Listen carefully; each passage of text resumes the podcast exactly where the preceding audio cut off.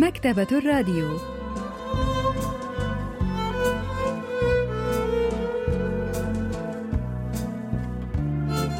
أهلا وسهلا بكم في حلقة جديدة من البرنامج الأسبوعي مكتبة الراديو الذي نستعرض من خلاله كتابا جديدا كل أسبوع.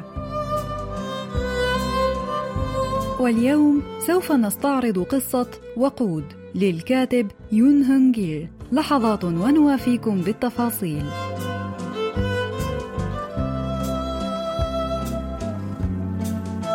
نشرت ثلاثية وقود للكاتب يون هونجيل عام 1978 وتدور الثلاثية حول قصص تتعلق بالحطب أو الوقود ويصف الراوي وهو صبي حياة والده الشاقة في قرية ريفية بعد الحرب الكورية مباشرة وتحكي القصة الأولى عن الأب الذي سرق الحطب من أجل أسرته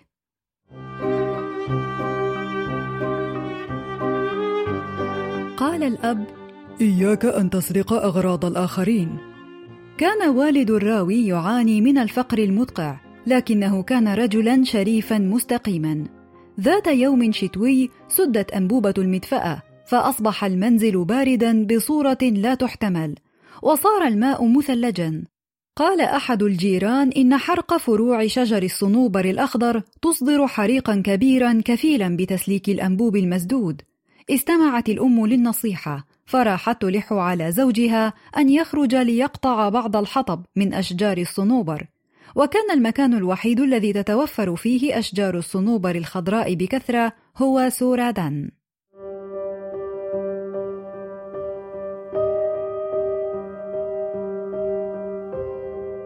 قال الراوي كانت سورادان منطقة بعيدة وكان الذهاب إلى هناك مغامرة محفوفة بالمخاطر بالنسبة إلى والدي الذي لم يكن يقوى على السير بسهولة في الشوارع المرصوفة في وضح النهار فكيف بالطرق الجبلية في ظلام الليل؟ كما أن سردان اشتهرت بمذبحة شنيعة وقعت فيها وقد بحث والدي بنفسه عن جثة شقيقه وسط الجثث المتكومة هناك في ذلك الوقت. ولذلك من السهل تخمين مشاعره حيال سرقة فروع أشجار الصنوبر التي يملكها آخرون في مثل هذه الظروف. لكن الأب لم يكن يملك رفاهية رفض الذهاب إلى هناك لجلب الحطب في ظل ظروف أسرته، فاتجه إلى سوردان بمرافقة ابنه.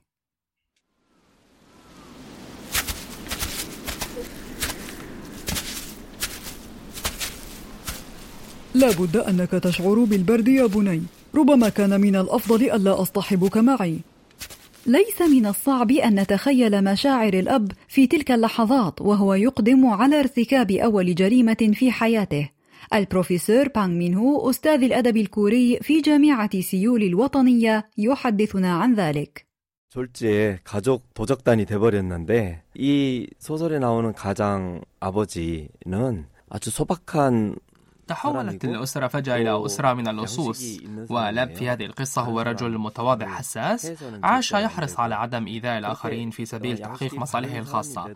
لكن أي شخص يعاني من الفقر الشديد يجد صعوبة كبيرة في أن يبقى مستقيما. وهناك مقولة كورية تقول الفقر هو اللص. وقد كتبت هذه القصة عام 1978 في الوقت الذي كانت كوريا فيه تعاني من الفقر. وتعرض لنا القصة كيف يجبر الفقر أو يجبر الفقر الناس على مخالفة ضمائرهم وأخلاقهم. سار الأب وابنه في مكان بعيد عن أعين الحارس المكلف بمراقبة الغابة وبينما كان الأب يقطع الأغصان وقف الابن يراقب الطريق.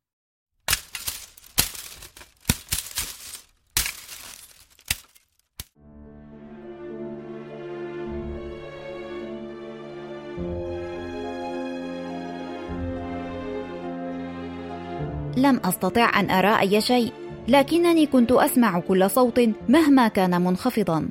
وكان صوت قطع الحطب الرتيب يثير جنوني.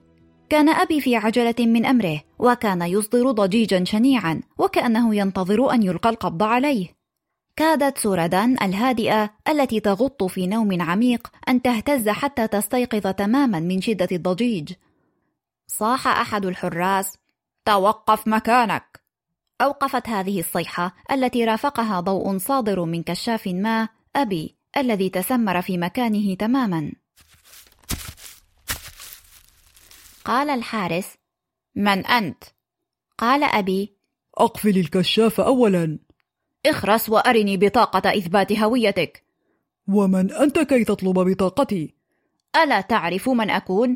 أنا حارس الغابة في سورادان بطاقتي ليست معي. لقد تركتها في المنزل. حسنا سوف أعلمك درسا أيها اللص. تعال معي إلى نقطة الحراسة. لا تدعني لصا أمام ابني. وكيف يمكن لأب حريص هكذا أن يصطحب ابنه إلى مسرح جريمة؟ اسمع لا تقل إنها جريمة. لنتحدث في هدوء.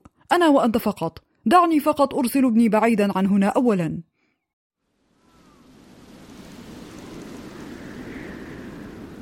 ذهل الحارس عندما طلب منه الأب أن يتحدثا في الأمر بهدوء بعد أن يبعد ابنه عن المكان لكنه أدار وجهه إلى الجهة الأخرى بينما ركض الفتى هاربا.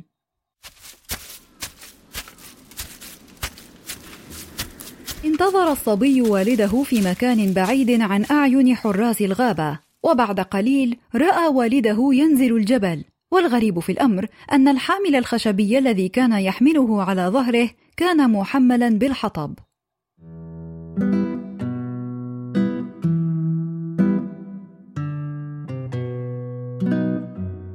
ماذا تفعل هنا؟ لقد أخبرتك أن تذهب إلى المنزل. لم أجد ما أقوله ردا على أبي.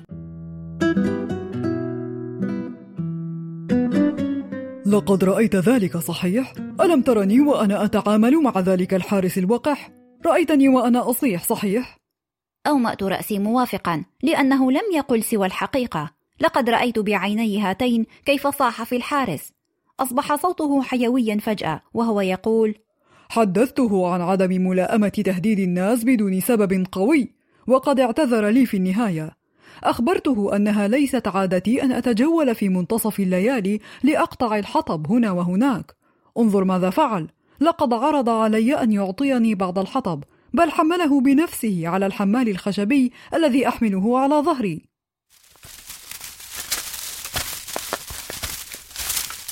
هز أبي كتفيه فتحرك الحطب مصدرا صوته المميز وكأنه أراد بحركته هذه أن يثبت صحة قصته. شعرت لسبب غير مفهوم أنني مسرور بأنني فررت وحدي وانتظرت هنا.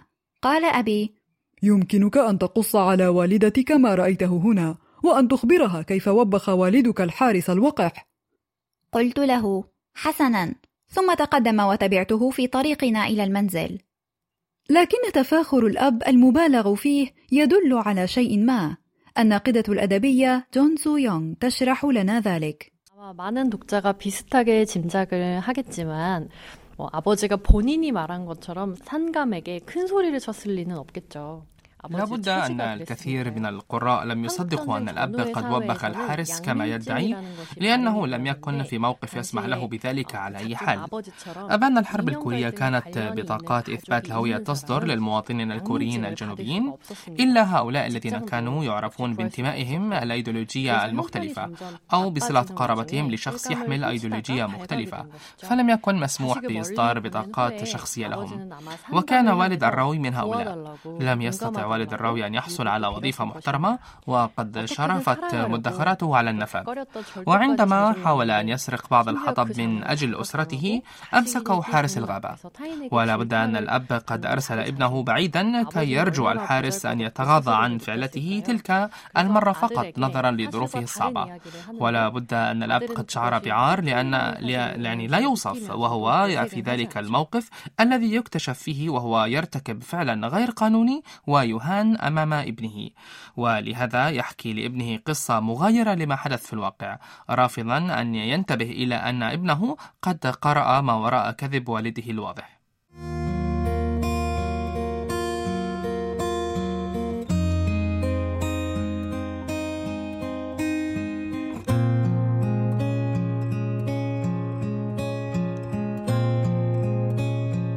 القصة الثانية في الثلاثية تدور حول الراوي وهو يسرق الفحم من شاحنة قطار. وكان الراوي عضوا في عصابة يقودها شاب اسمه جيلبونغ وكان جيلبونغ هذا يسرق الفحم ويوزعه على أصدقائه أعضاء العصابة.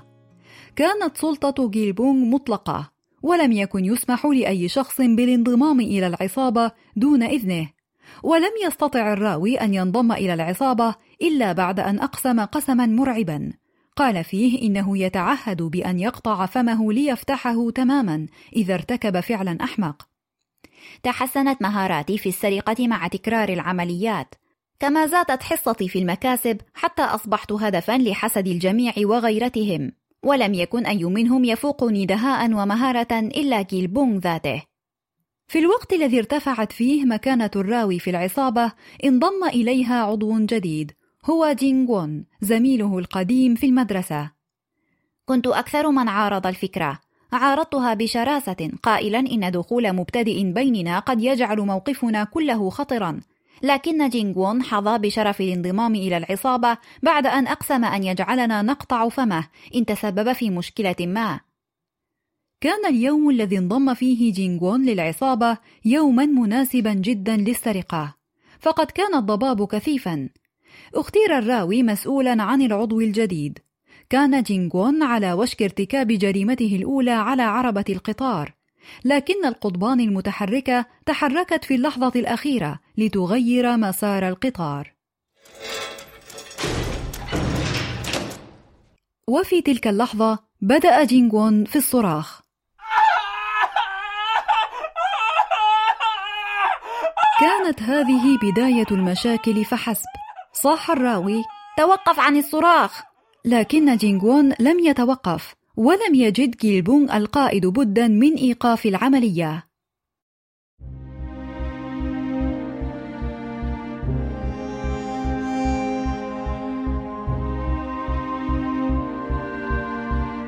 صاح الراوي جينغون أيها الأحمق أنت ميت! توقفت الصرخة أخيرا. وبينما انشغل الجميع في الفرار بقي جينغون مكانه مواجها القضبان دون أن يتحرك قيد أنملة بدأت فجأة أشك أن شيئا ما لم يكن على ما يرام. ربما لم يصرخ كل هذا الصراخ لمجرد أنه فزع من عنف لحظة تغيير القطار لمساره. بعدما خرجت من فتحة في السور نظرت إلى الخلف لكن جينغون لم يكن موجودا.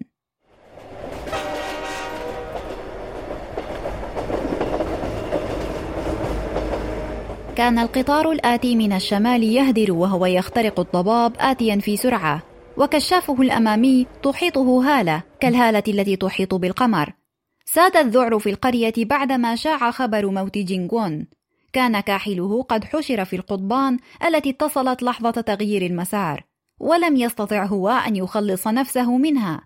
لقد رحل جينغون رغم أشلاؤه التي لا تزال موزعة في المكان. وهكذا مات زميل الراوي وعندما علم والده بالقصة ضربه بشدة حتى حلول الليل.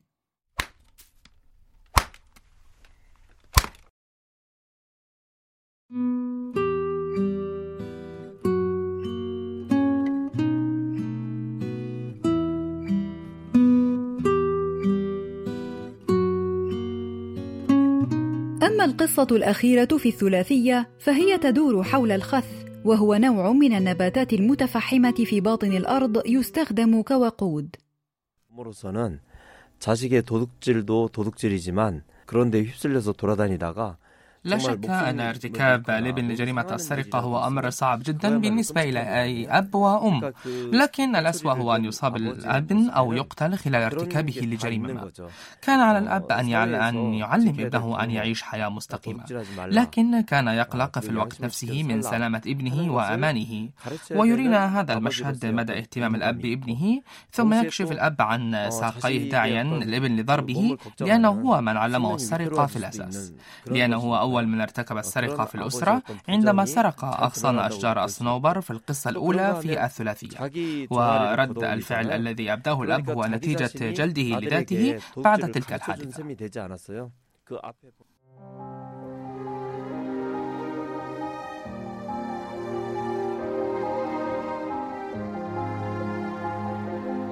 ثار اهتمام جميع من في القرية بوقود الخث في الربيع التالي وحتى نهاية الخريف. كان الناس قد اكتشفوا ذلك الوقود غير المألوف الذي لم أره أو أسمع به من قبل تحت حقل من حقول الأرز على الجانب الآخر من الجبل. كان الأمر غريبا، رغم أننا كنا فقراء للغاية ولم يكن لدينا إلا أقل القليل لنطهوه على الموقد كنا دائما في حاجة إلى الحطب لسبب ما. كان أمرا غير مفهوم. والخث هو البقايا البنية التي تتخلف عن عدم تحلل المواد العضوية بشكل كامل في التربة. بدأت الشائعات عن فعالية الوقود الجديد ورخص ثمنه تدور في القرية، ولذلك راح القرويون يأخذون قطع الخث من حقل الأرز ويستخدمونها كوقود. قال الأب: لنذهب ونستخرج بعض الخث. كانت الحرب قد انتهت بالفعل منذ فترة، لكن أبي فشل في العثور على أي وظيفة، وكان يقضي وقته في المنزل. كان عاجزا عن فعل أي شيء بسبب انخراط عمي في خيانة متعلقة بالحكم الشيوعي، وكان هذا الأمر يزيد من صعوبة وضعنا. ولهذا لم يستطع الأب أن يفوت فرصة الحصول على بعض الخث.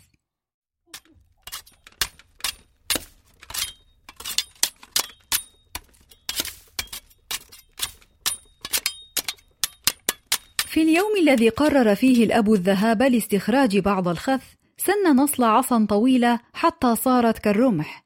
كان ينوي أن يبحث عن مكان جيد لاستخراج الخث عن طريق غرس العصا في الأرض ليقيس سمك طبقة الخث في الأرض.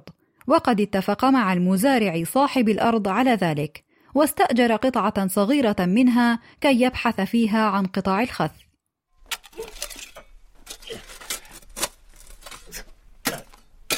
أتى حفرنا للأرض تحت الشمس الحارقة ونحن نتصبب عرقا بثماره فسرعان ما اكتشفنا طبقة الخث البنية. وفي اللحظة التي استخرج فيها أبي قطعة خث بحجم الوسادة راحت أمي وإخوتي الذين كانوا يراقبوننا من مكان قريب يصيحون ويصفقون في فرح. قال أبي أرأيت؟ يجب أن تفكر. كان على حق. فلقد نجح لأنه فكر جيدا مقارنة بخطط الآخرين. فكانت الطبقة الرفيعة التي تغطي الأرض هي ما أعاننا على اكتشاف الخث بسهولة. أشفقنا على الآخرين الذين بذلوا مجهودات كبيرة وجرحوا أيديهم وهم يحفرون في الأماكن الخاطئة. قال أبي لم لا تجلبين لي كوبا من خمر الأرز؟ بينما كان أبي يمسح العرق بمنشفته سأل والدتي أن تحضر له بعض خمر الأرز. قالت أمي لم يشرب الخمر في منتصف النهار بعد أن حفر عدة مرات فحسب؟ تمتمت أمي بهذه الكلمات وهي ترمق الحفرة بضيق، لكنها لم تعني ما قالت، لأنها سرعان ما توقفت عن التذمر وأسرعت إلى القرية المجاورة. أرهقت أسرة الراوي تماما بسبب نقل قطع الخث إلى المنزل، لكن الأب الذي أمده الخمر ببعض الطاقة لم يتوقف عن الحفر.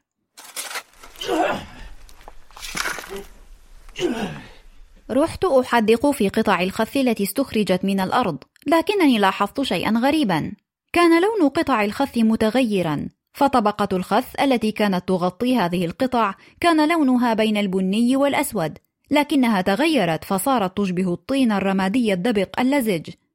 كان الفتى على وشك تنبيه والده إلى هذا الأمر حين أتى صاحب الحقل ليوبخ والده على الحفر بعمق أكبر من اللازم وإفساد حقله. لاحظ الأب أن شيئا ما لم يكن على ما يرام، فراح يشم القطع الرمادية التي تعب في استخراجها، بل إنه تذوقها أيضا، وتأكد أنها ليست سوى قطع من الطين لا أكثر. سقط الأب على ظهره وسط الطين أسفل الحفرة التي حفرها، وقد اتضح أن مقدار الخث الذي استخرجه الأب لا يتعدى ثلث ما استخرجه الآخرون.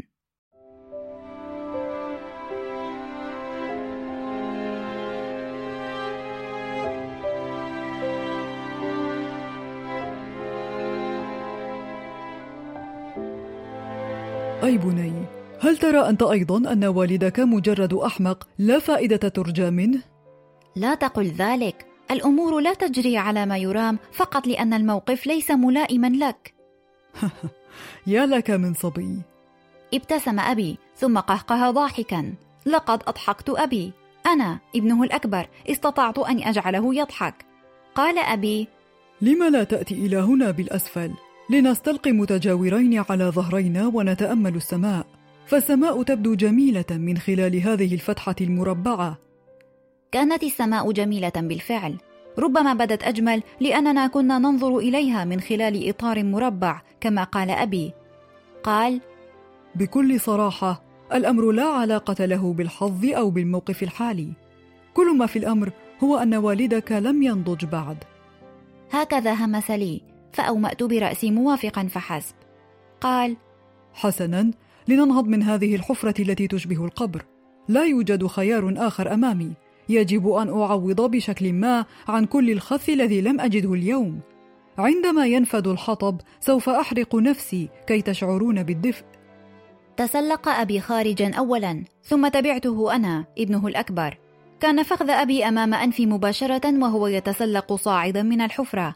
وبينما كنت أراقبه وهو يصعد شعرت باختناق مفاجئ.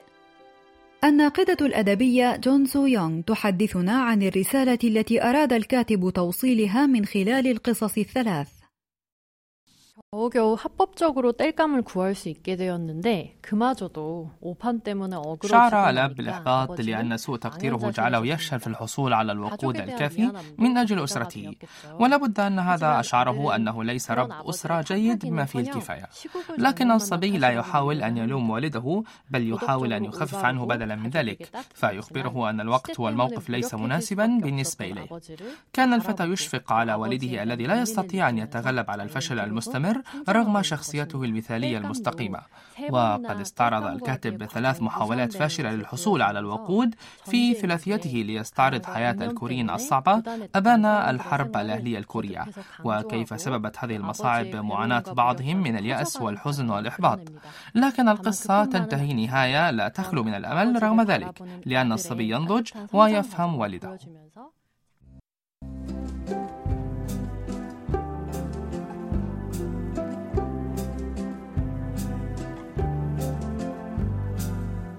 استعرضنا معا قصة وقود للكاتب يون هنجيل وإلى اللقاء في الأسبوع القادم مع كتاب جديد ومبدع جديد.